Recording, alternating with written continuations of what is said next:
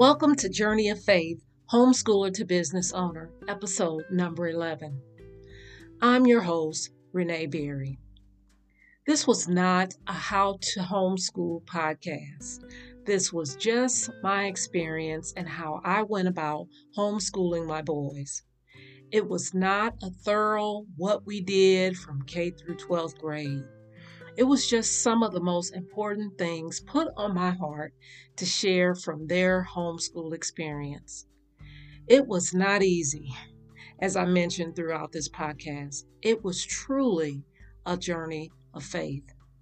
I've been asked if I could do anything over, what would it be? I at one time said I would not have homeschooled them and I would have let them go off to public school. Why did I say that?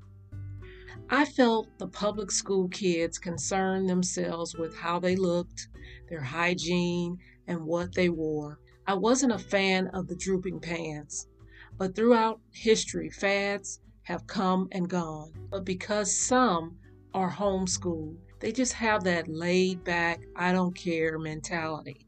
My boys were comfortable with who they were, not with what they looked like on the outside. This does not sound like a problem, but a quality you would hope in your child. It's definitely a great quality, but back then I felt it would be nice if they had a little push in caring about hygiene, clothes matching, and not being the wrong size for their size. Yes, this is a small thing, and I know in public school you tend to get teased, which in turn turns you into a fashionista or a source of being bullied. I'm just saying, being at home is such a laid back experience. You can get to the point where it's not a priority to take care of yourself or even think it is a problem. It somehow works out as you get older and people come into your life but when I look back, that is a small thing compared to all the things going on in public schools today.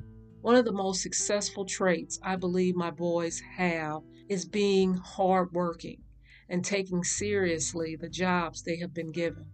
That is one of their biggest pet peeves with their fellow coworkers. They have seen so many young people their age come and go in the work field based on not showing up or when they do show up, they don't do their job. The most important thing for my husband and I was that both boys received a biblical based homeschool experience.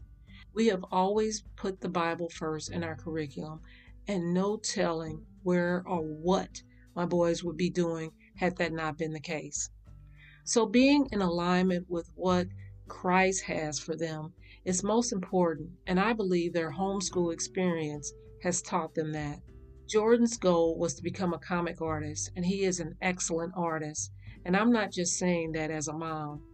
He got his degree in graphic communications, and he is doing what he loves by sharing his art talent online. He works full time and does his art on the side. Adrian is working full time and enjoys drumming in the church and as a hobby. Because they're happy, we're happy. I know that they appreciated being homeschooled and they have said it to us. I love the bond that was formed with me and my children in those younger years and the bond that we have now. I'm a firm believer that teaching your young adults will never be a job that we as parents ever finish. It's a lifetime job. I'm privileged to have been given the opportunity to be a mother and to have homeschooled my children. I do miss those times, but as we all know, we must grow up and leave the nest. That's what homeschooling was all about preparing them to live life, most importantly, the life Christ has for them to live. That was our job as parents, and I believe God is well pleased with the job we did. So, yes, homeschooling has been a great experience, and I wouldn't change it for anything. In the next podcast episodes, I will share my journey of faith of becoming a business owner, how I started my gardening business, RB, the Garden Nanny LLC. This is what I'm currently doing now, and I absolutely love it. It's the second phase of my faith journey. It is my hope that you have gleaned something from what has been shared here with our homeschool experiences. If I have encouraged just one person in any way, please let me know by leaving a comment. Knowing that will be a blessing. Please also share this podcast with others who may be looking for encouragement to either homeschool, start a business, or whatever they feel led to do with their lives. It's time to do it. It's time to get started. Why not here? Why not now? Let this be your reason to get started. Thanks for taking the time once again to listen to Journey of Faith, Homeschooler to Business Owner.